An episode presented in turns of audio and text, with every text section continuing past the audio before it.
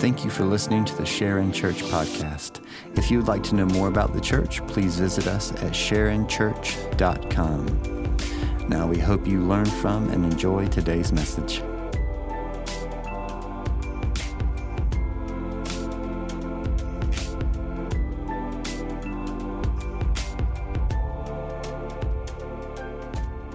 Grab your Bibles, we're going to continue our Exodus series now. Exodus chapter 9 is where we'll be this morning.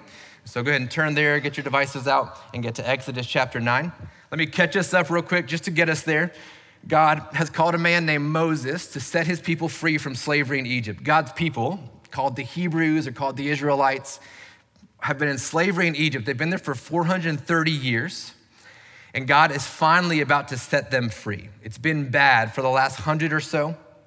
Um, there was a Pharaoh who got really mad at them, got really nervous about how greatly, how big the Israelite nation was growing, enacted some practices to try to keep that uh, from happening. It didn't work. And so they kept having more babies. And so they kept growing and multiplying.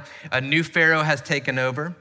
And uh, Moses now has come back. He was living in Egypt for 40 years went to the wilderness for 40 years. Long story short, he killed somebody. Mama, he killed a man. And he ran away into the wilderness. And now he's come back into Egypt by God's call to help rescue and set God's people free. Moses was nervous to do it on his own, so he brought his older brother Aaron with him. And so they have met with Pharaoh a number of times. The Pharaoh is the king of Egypt. He has all the power, really, the, he is the greatest power in the world at this time, running the country of Egypt. They're taking over land, but he believes, and he's been taught from birth, that he, in fact, is deity, that he is a God himself. And that all the other gods, the sun god, the moon god, the fertility god, the god of the Nile, they all kind of fall under his direction. And so, what he's done now is he's found himself in a battle against the one true God, which God named himself earlier in Exodus 3 as Yahweh. I am who I am. I be that I be. This is who Yahweh is. And so he's in this toe to toe battle with him. And so we've gotten through six plagues. God says, I'm going to show you who I am through many outrageous, marvelous works. And he's done six of them. We covered those last week. And now we're going to get to seven, eight, and nine. Next week, we're going to cover 10, which is the plague of the death of the firstborn, which we'll discuss over Passover and then into Easter weekend. But what we've noticed about these plagues is they come in groups of three. We call them triads. They come in groups of three. So plague one, two, and three is one triad.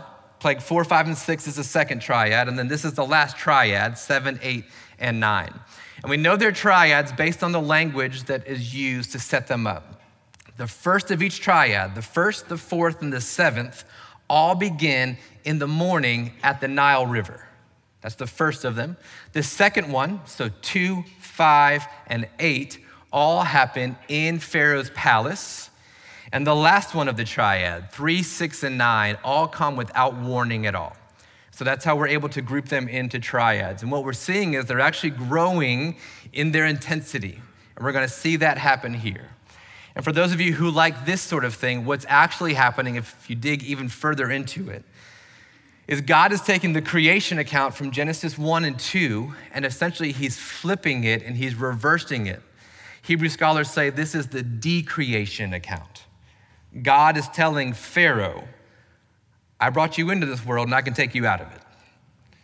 What I created, I can decreate. I am in charge of all of this. So this is all happening here. So we're going to pick up here in 7, 8, and 9. So let me just quickly run through them, then we're going to read uh, the passages together. Plague number seven, the seventh plague is the plague of hail. We're in the south, so I have to spell that H A I L. Otherwise, the accent makes you think I'm saying something I'm not saying. Hail hath no fury. This is H A I L. It's different than what you think I'm saying. Uh, this is hail. It's in Exodus 9 13 through 35. And here, um, God is dealing with the Egyptian gods Nut, Osiris, and Set. Uh, they are uh, the gods of the atmosphere. Uh, that's who Nut is. Osiris is the god of like vegetation and the land. And Set uh, is, is the god of uh, fertility, uh, that kind of stuff, livestock, all that happens there. So, this is who God is dealing with in that plague. The eighth plague is the plague of the locusts. This is Exodus 10, 1 through 20. The same three gods because of what it deals with. The locusts come and they eat everything that the hail had left standing, essentially. So locusts come in uh, in that way. And then the ninth plague is the plague of darkness because back in Genesis chapter 1, the world was dark, it was void. He's flipping everything around. So God sends, I mean, intense darkness. Like you can't even see each other kind of darkness in Exodus 10, 21 through 29. This is the Egyptian god Re or Ra, depending on, on where you read it. It's the sun god, the god of the sun. Pharaoh himself thought he might be the embodiment of this very God. But this is who God is dealing with in these plagues. So before we dig into all of that, I want to set it up this way. There was a man named William Ernest Henley, and he was a British Victorian poet in the mid to late 1800s. When he was 16 years old, he had his left leg amputated because of complications coming from tuberculosis. A number of years later, his other leg started having issues, so he sought solutions and was told this would require amputation as well. But instead, he traveled to Edinburgh at the age of 24 to enlist the services of a distinguished English surgeon named Joseph Lister. And Lister was able to save Henley's leg after multiple surgical interventions. While recovering in the infirmary, Henley was moved to write the verses that became the poem called Invictus. It's a memorable evocation of the Victorian Stoicism called the stiff upper lip of self discipline and fortitude in, in adversity. Each stanza takes considerable note of Henley's perseverance and fearlessness throughout his early life over the 20 months he was under Dr. Lister's care. Invictus is Latin for unconquered.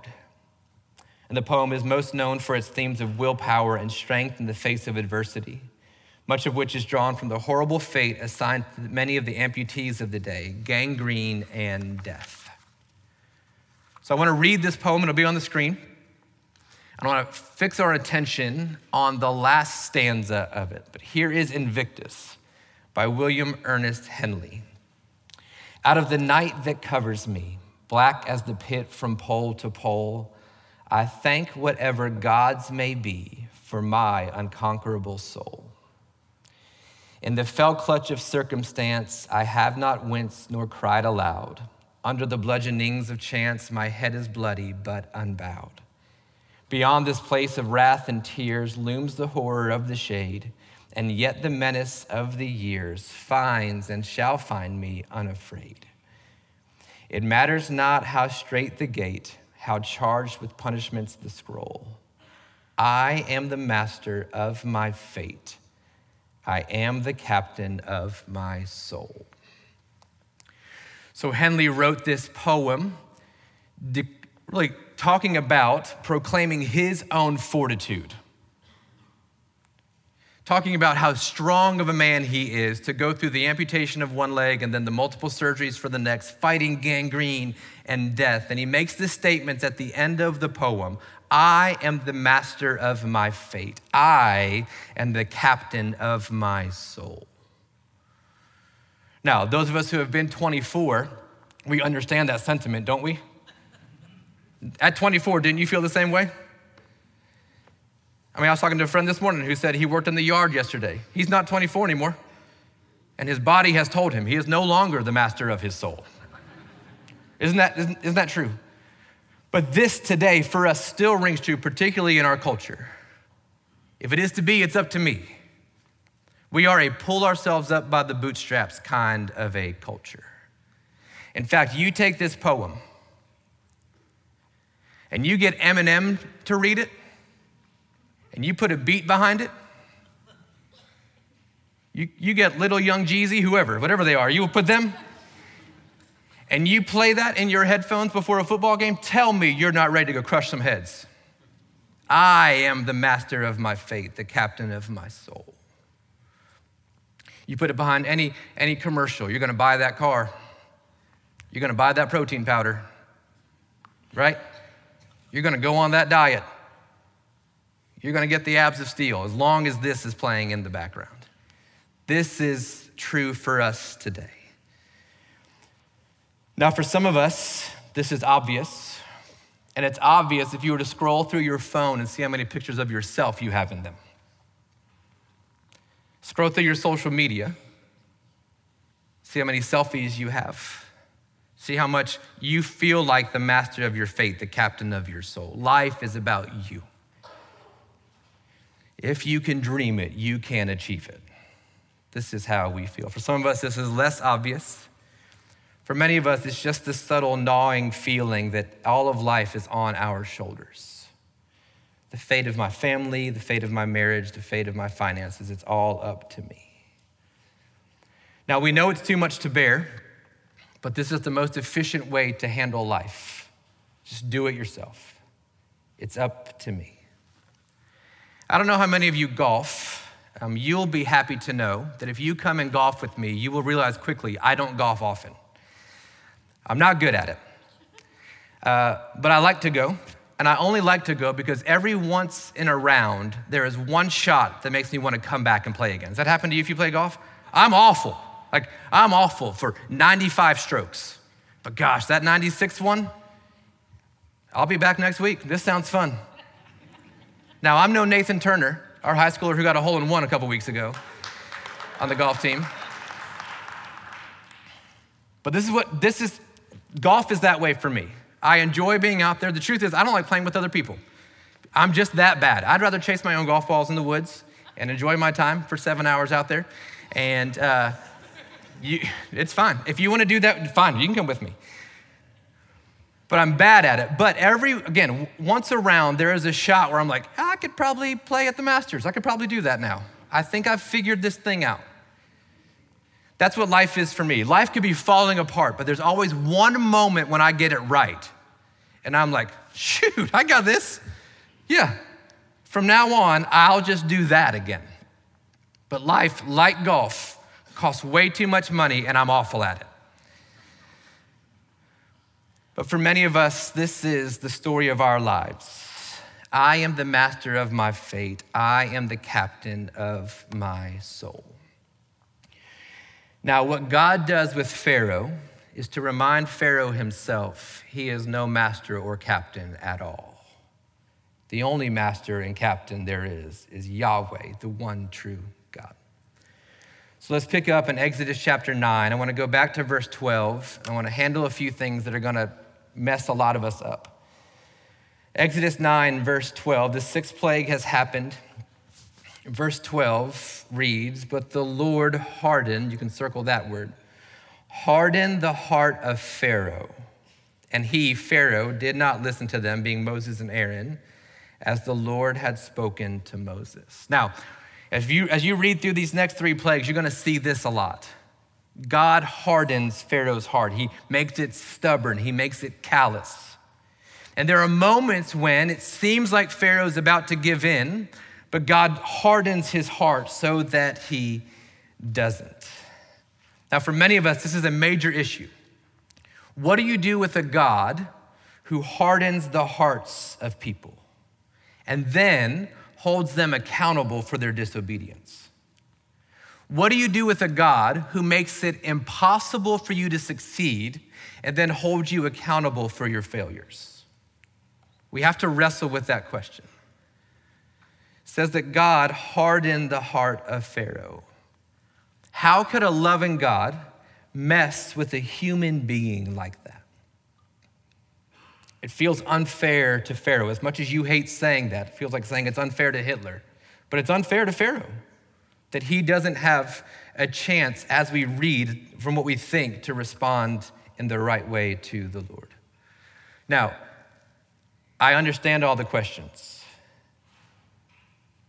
but I will say this to you just keep reading. Verse 13. The Lord said to Moses, Rise up early in the morning. So, this is what takes us back to the Nile. Every morning, Pharaoh would go to the Nile. Some think to bathe, others think to go and worship the God of the Nile. The Nile was the lifeblood of everything in Egypt. And present yourself to Pharaoh and say to him, Thus says the Lord, the God of the Hebrews, Yahweh, the Elohim of the Hebrews, let my people go that they may serve me. For this time I will send all my plagues. In my translation, the English Standard Version says, on you yourself and on your servants and your people, so that you may know that there is none like me in all the earth. Now, in translation, we lose something significant of what's happening here. Any of your translations say this will be at Pharaoh's heart. Anybody translations say heart there instead of you yourself? Okay, the Hebrew word for you yourself, which mine says, is the Hebrew word leb, which is the heart. It speaks to the, uh, the center of decision making, of the will. It's the first time God makes this statement. He's done six plagues, and he gets to the seventh, and he tells Moses to tell Pharaoh, These next three plagues are about your heart, Pharaoh. These are about you. I'm coming for you. That's what these next three plagues are. They're a direct attack on Pharaoh. Well, why? Because for most of Pharaoh's life, he has positioned himself as a god. He has positioned himself as the master of his fate, the captain of his fate, the master of his soul. This is who he has positioned himself to be. And so, as we read that God hardens Pharaoh's heart, you need to understand this first of all. Pharaoh had already hardened his heart. God is just expediting the process. Pharaoh has set himself up as one who is opposed to God for most of his life. He is on the throne, he is in charge. Everyone bows to him. And so God has dealt with the Egyptian gods, but what he's recognized is the greatest issue is Pharaoh himself. And so he says, These are about you. I'm coming for your heart, Pharaoh. Let's continue in verse 15. God says through Moses to Pharaoh, By now, I could have put out my hand and struck you and your people with pestilence, and you would have been cut off from the earth. In other words, I could have destroyed you by now. But for this purpose I have raised you up, to show you my power, so that my name may be proclaimed in all the earth. Verse 17, but you are still exalting yourself against my people and will not let them go. So Pharaoh has picked a fight with a God he's never seen before. And he's starting to realize as the plagues go on that he might have picked on the wrong guy.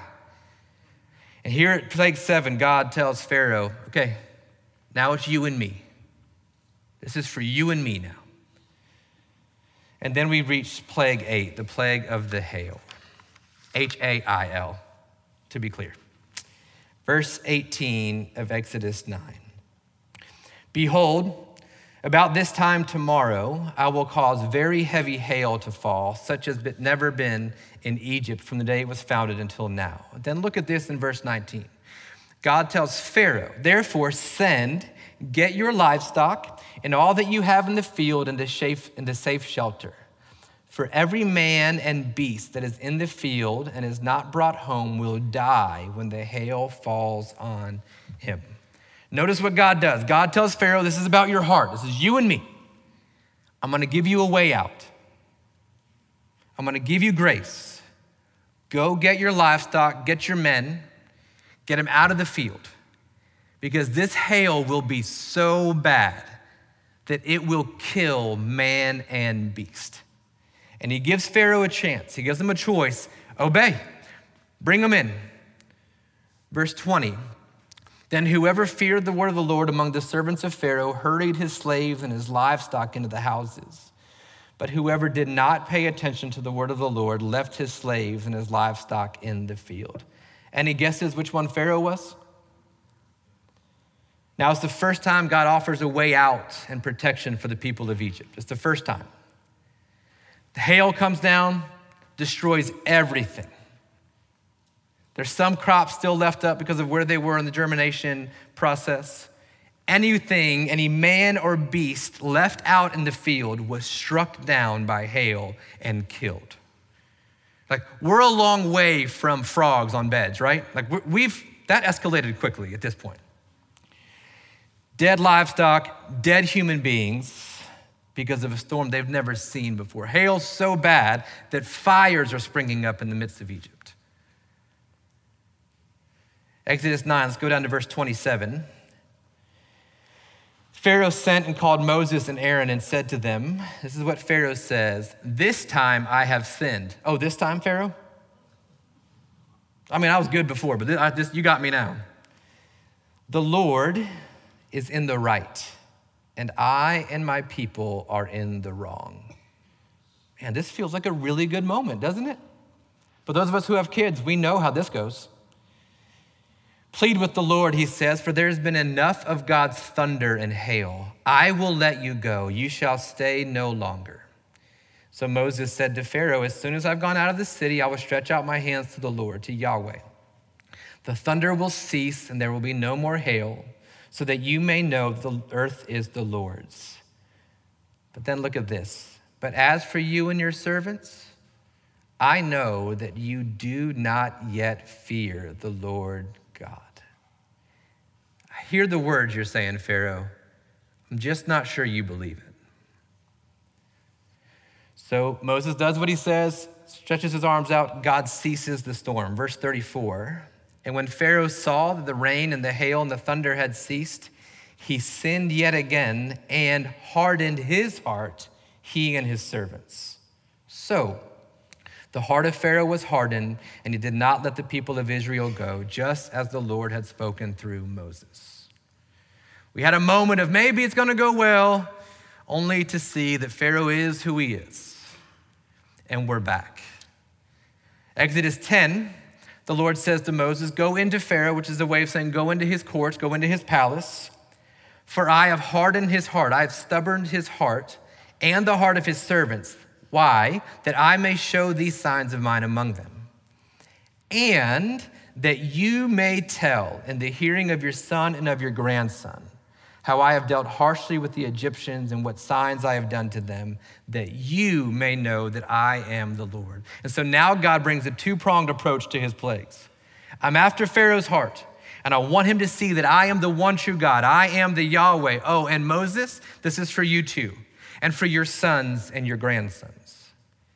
This account, this Exodus account, is the most quoted account in the New Testament of the Old Testament. This moment of deliverance from slavery in Egypt is the seminal moment for our faith as Christians. What God says here ends up coming true. This has been passed down from generation to generation to generation. This is not just for Pharaoh, but it's also for Moses. Verse 3. So Moses and Aaron went into Pharaoh and said to him, Thus says Yahweh, the Elohim of the Hebrews, How long will you refuse to humble yourself before me? Let my people go that they may serve me. What is the Lord after? The humility of Pharaoh. For him to finally admit, I'm no longer the captain of my soul. So Moses announces to Pharaoh, here's what God's gonna do. He's gonna send plague or locusts, a plague of locusts. And they're gonna come in and they're gonna eat everything that's been left from the hail. Whatever hope you had for harvest in the future will be taken out by the locusts. I don't know if you've ever been around a locust. We have a whole grove of them down south. But locusts, they're nasty. They're loud, they're gross, they're disgusting. God sends so many that it makes the land dark. That's how many. Like it feels like a storm's rolling in, but it's all bugs. This is what God sends. But look at verse 7 of chapter 10. Pharaoh's servants now have turned on Pharaoh. It's gotten that bad. And they've said to him, How long shall this man, Moses, be a snare to us? Just let the men go that they may serve the Lord their God. Do you not yet understand that Egypt is ruined? There comes a point for every person who has chosen to be the captain of their own soul, the master of their own fate, that there is a wake of destruction behind them. The problem is, we don't even see it because we're so self absorbed in defending our name, defending our reputation, fighting for what we want and our comfort and our status and, and, and, and our name and our popularity and our likes on Instagram and TikTok, that we no longer see the wake of destruction in our path.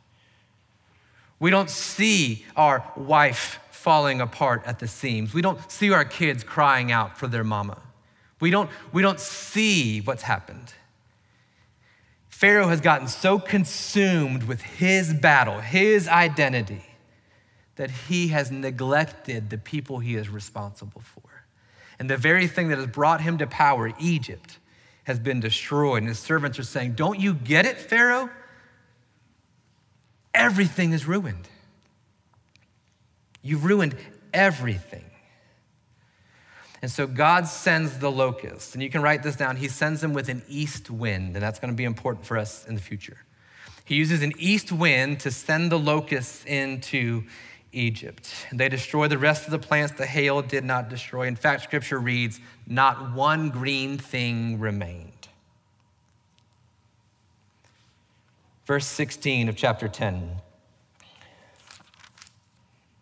Then Pharaoh hastily called Moses and Aaron and said, I have sinned against the Lord your God and against you.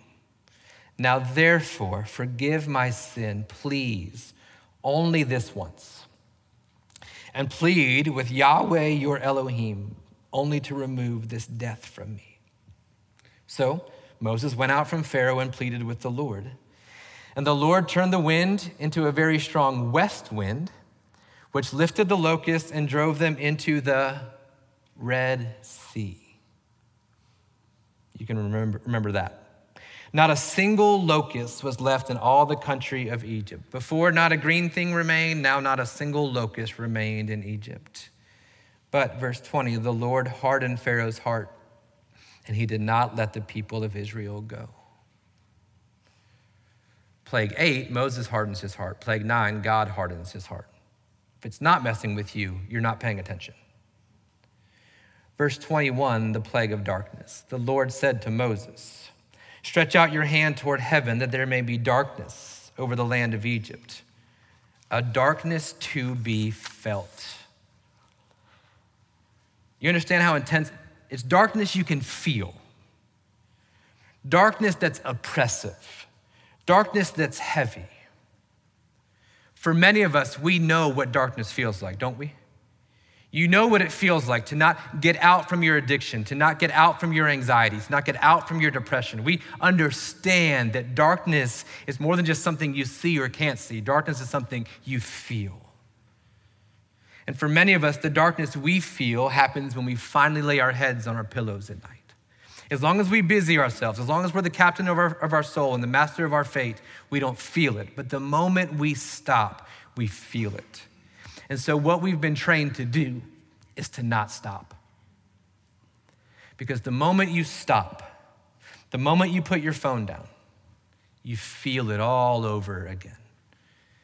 And for many of us, the drug of choice to keep us out of the heaviness of darkness is social media. And we mindlessly scroll because we don't want to feel the darkness anymore. There's a better way. This is darkness they can feel. Verse 22 of Exodus 10. So Moses stretched out his hand toward heaven, and there was pitch darkness in the land of Egypt. For how many days? Three days. Well, that's interesting. They did not see one another, nor did anyone rise from his place for three days. You thought COVID was bad. But all the people of Israel had light where they lived. The Pharaoh called Moses. Then Pharaoh called Moses and said, Go serve the Lord. Your little ones also may go with you, only let your flocks and your herds remain. Back in the eighth plague, Moses had told, or Pharaoh had told Moses, Hey, listen, here's the deal. I'll let all the men go but the women and children stay back with me. Pharaoh still was convinced that he was the captain of his soul, the master of his fate. He believed the only reason these Israelite men had women and children was because of him. That without him, they had nothing. That the women and children belonged to Pharaoh. The men were gods and they could go.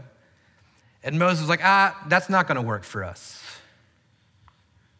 And so now Pharaoh says, Fine, then here's the next deal. You can take your little ones and the women, except for your flocks and your herds have to stay here. But Moses said, You must also let us have sacrifices and burnt offerings, that we may sacrifice to the Lord your God. Our livestock also must go with us. Not a hoof shall be left behind. For we must take of them to serve the Lord our God. Now, watch what Moses says here. And we do not know with what we must, with what we must serve the Lord until we arrive there. Moses says, We've got to take everything because we have no idea what we're doing. Do you see the growth in Moses? I mean, 40 days, 50 days earlier, Moses was saying, Oh, I can't talk to him. And now he's saying, I don't even know what we're supposed to do in the future, but I know we got to take the animals. It's a no for me, dog. Like that's what he says to Pharaoh. Look at this growth. And you want to know how the growth happened in Moses? Because he saw the mighty hand of God to Pharaoh. And so Moses is developing, Moses is growing, and Pharaoh is trying to make concessions still. We're nine plagues in, and Pharaoh still thinks he can outsmart God. He says, No, we got to take them all because God said we're going to worship him. And I got a feeling it involves these animals. So we got to take them. Verse 27 The Lord hardened Pharaoh's heart, and he would not let them go. And then Pharaoh said to him, Get away from me. Take care never to see my face again. For on the day you see my face, you shall die. And then Moses, I love it.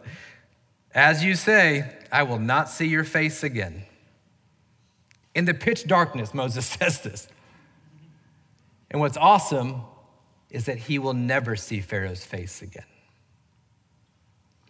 Now, the chapter breaks into chapter 11, and chapter breaks, breaks are new to us, essentially, like only over the past 100 years or so, a few hundred years. So um, it's not helpful. This story continues here in 11, verse 1. Same context, Moses just said this, but look at verse 1 of chapter 11. The Lord said to Moses, Yet one plague more I will bring upon Pharaoh and upon Egypt. And afterward, he will let you go from here. And when he lets you go, he will drive you away completely. Speak now in the hearing of the people that they ask every man of his neighbor, every woman of her neighbor for silver and gold jewelry. Just pay attention to what's happened. The Israelites are slaves in Egypt, making brick and mortar for Pharaoh to build all of his things that he wants to build. And we come to this part in the plagues, and God says, Hey, Egyptians, or Israelites, I want you to go ask the Egyptians for whatever they have, silver and gold. And they're going to give it to you. Let's keep reading verse 3. And the Lord gave the people favor in the sight of the Egyptians. Moreover, the man Moses was very great in the land of Egypt in the sight of Pharaoh's servants and in the sight of the people. I don't know if you remember a few chapters ago, everyone hated Moses. Egyptians hated him, the Israelites hated him, Aaron hated him.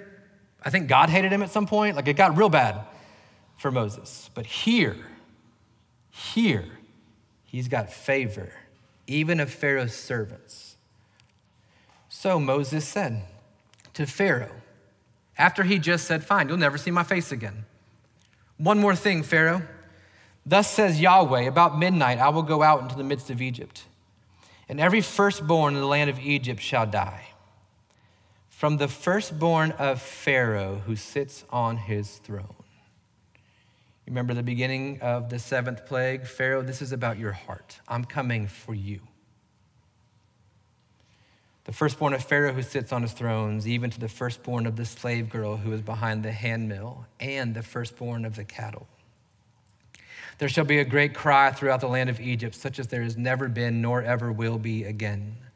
But not a dog shall growl against any of the people of Israel, neither man nor beast, that you may know that the Lord makes distinction between Egypt and Israel.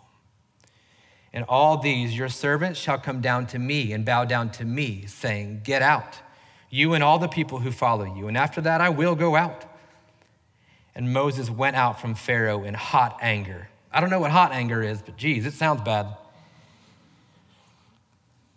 And then Moses, the Lord said to Moses, Pharaoh will not listen to you.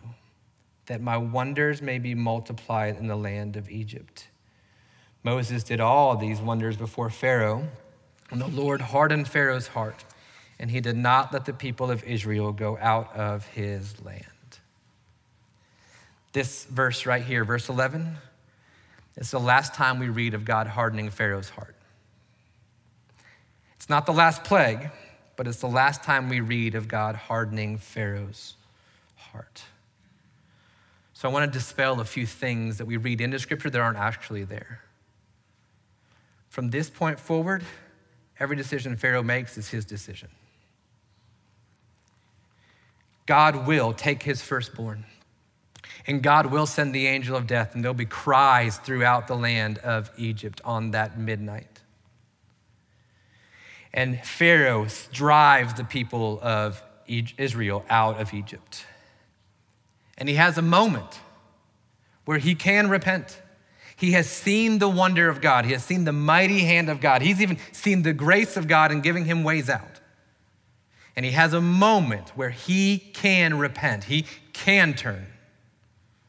But instead, as the Hebrews are reaching the Red Sea, Pharaoh decides to go after them instead. So God's given Pharaoh choices. God's given him the ability to now to see him. In fact, all of this was about Pharaoh seeing the hand of God. It was about Pharaoh coming to worship the one true God. God was doing all of this to make himself known to Pharaoh. It's interesting, though, we aren't the first people to wrestle with this idea. In the book of Romans, Paul, who was a Jew and then becomes a Messianic Jew who is now following Jesus, writes a letter to the churches at Rome dealing with a lot of theological issues. One of them being the fact that God chose the people of Israel because they're wrestling with how could God choose this people and not another people? How could he, why would he choose this nation and not other nations? They're wrestling with um, why does God heal some people and not other people? They're wrestling with why do bad things happen to good people and good things happen to bad people? I know we don't ask those questions, but they used to a long time ago.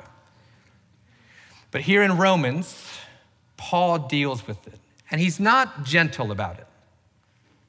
And what Paul's going to address is the fact, the very fact that we ask that question should take us back to Invictus. The fact that we're telling God how to be God should tell us that we think we are the captain of our own soul, the master of our own fate. Romans 9, it'll be on the screen. You can turn there if you want. Romans chapter 9 verse 14. What then shall we say? Paul says. Is there injustice on God's part? So, so that God chose the nation of Israel, not other people. Are we saying God's unjust? Is that what we're saying? And he says, By no means, or God forbid, for what he says to Moses I will have mercy on whom I will have mercy, and I will have compassion on whom I have compassion.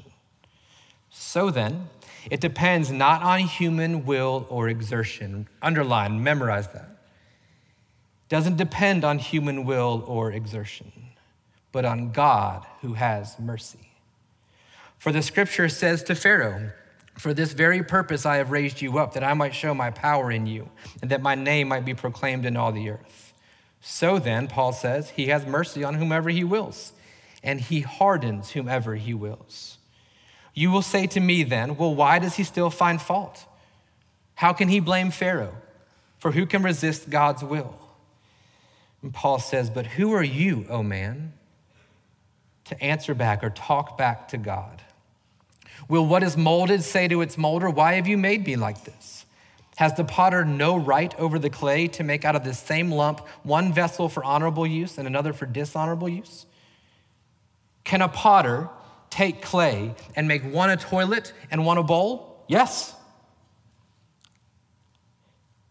What if God, desiring to show his wrath and to make known his power, has endured with much patience vessels of wrath prepared for destruction, in order to make known the riches of his glory for vessels of mercy, which he has prepared beforehand for glory? What if God, what if this is how God works?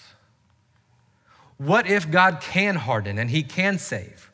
What if, what if God can do those things? What if it isn't up to me and you? What if we don't get to tell God how to be God? Then what? Like, he's not coddling, he's not feeding into some kind of self esteem talk. Paul is saying, listen, I don't know that the clay gets to tell the potter what to make out of himself. It's God. He continues down in verse 31.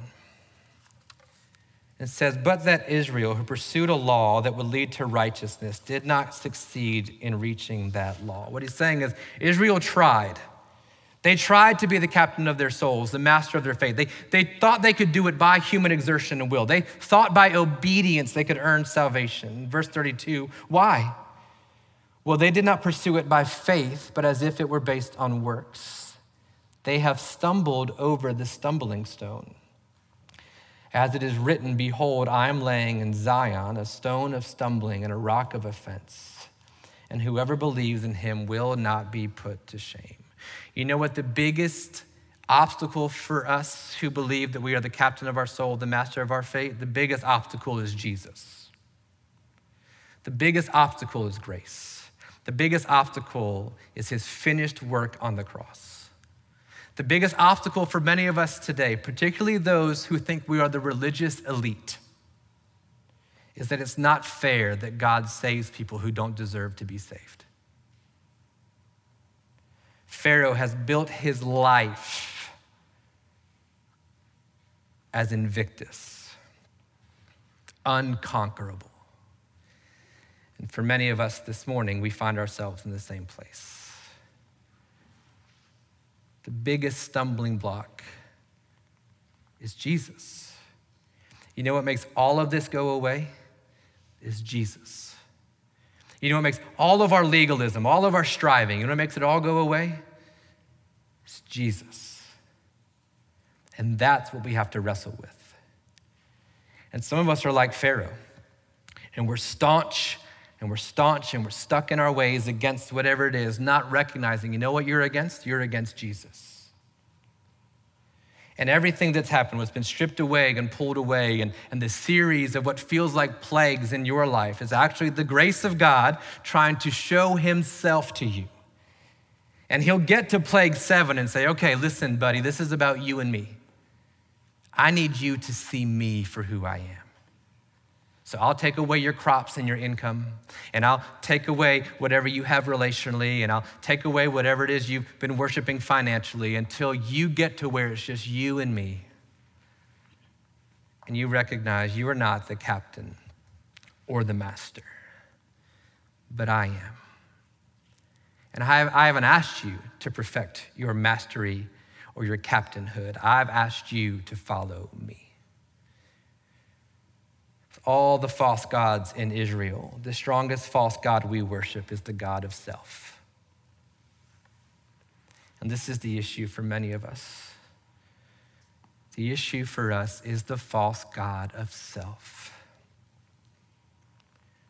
We are the master, we are the captain self is the God we worship. And so we make decisions based on our comfort, on our security, on our ambition. We make decisions based on what we want.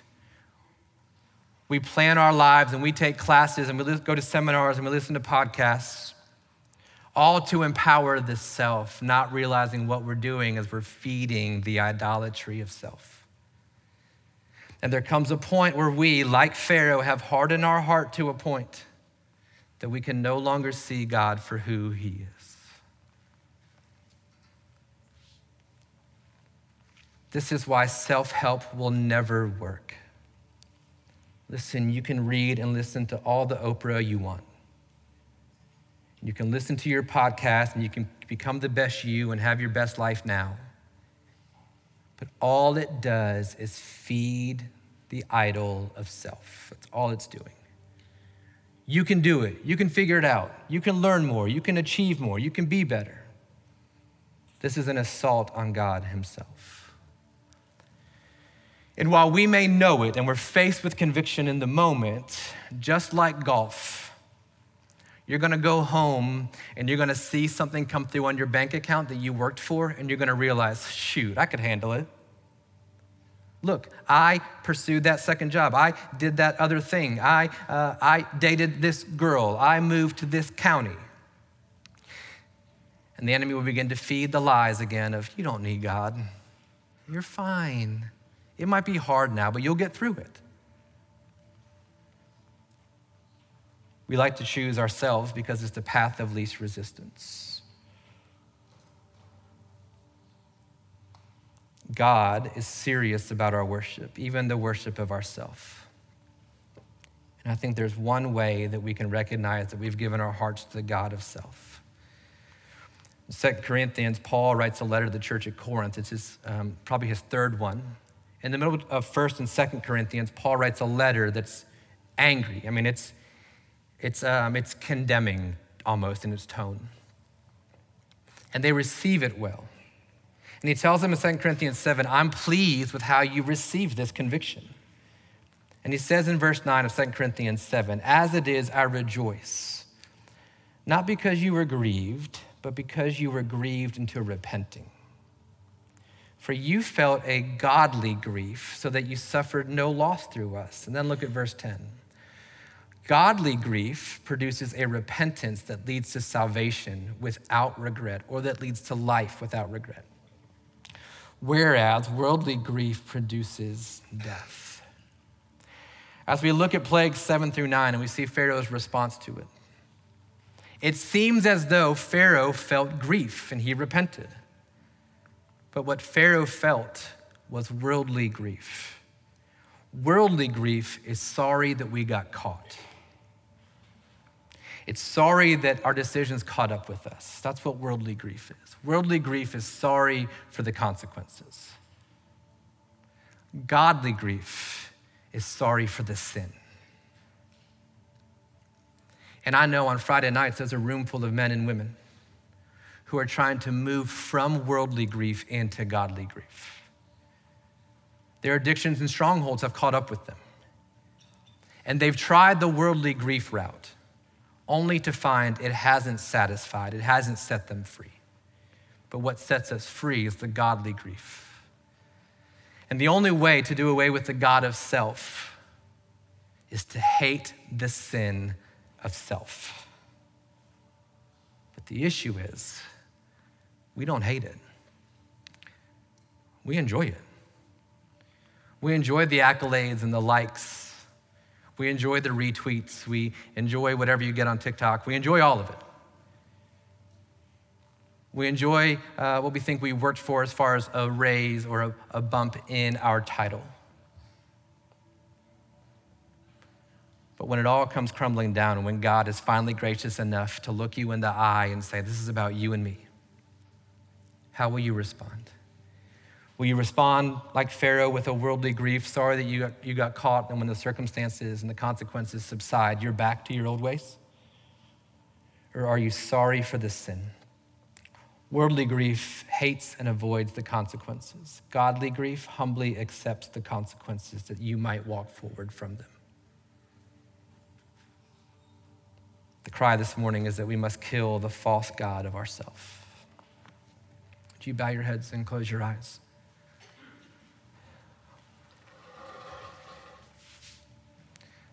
As much as I am embarrassed by and convicted by my own story, I am thankful for what it does to my eyes and my heart with Scripture. I don't read these stories now like someone on the outside. I read these stories like someone on the inside. And this is not something I know about because I heard about it or read about it. It's something I know about because I've lived it. There is a false God of self in each and every one of us. It goes all the way back to the garden, that we would pursue our own version of good and evil. But that God, that powerful God inside of us, is the one we have got to kill. Jesus says things like, take up your cross, deny yourself, and take up your cross daily to follow. And you want to know why? you can't break free from strongholds and addictions, it's not because of some external God, it's because of the internal one in your own soul. Truth is, you like it. The truth is, we think we can figure it out. Truth is, we think we can earn it. But like we sang this morning, I'm going to fight my battles on my knees. So this morning, I'm, I'm going to pray. And maybe for you, there's conviction happening in you. I'm praying there is. Not for me and my own glory, but for your own freedom. And I'm praying that God would lead us into a godly grief that leads to life without regret of self. God, we thank you. Thank you that you're a God who doesn't give up on us, that you're a God who is relentless in your pursuit of our hearts. And that while externally things feel like they're falling apart, God, we trust that you are the master, you are the captain, that you hold it all in your hands. And then maybe, just maybe, maybe the hail and the locusts and the darkness are more about you trying to get to our hearts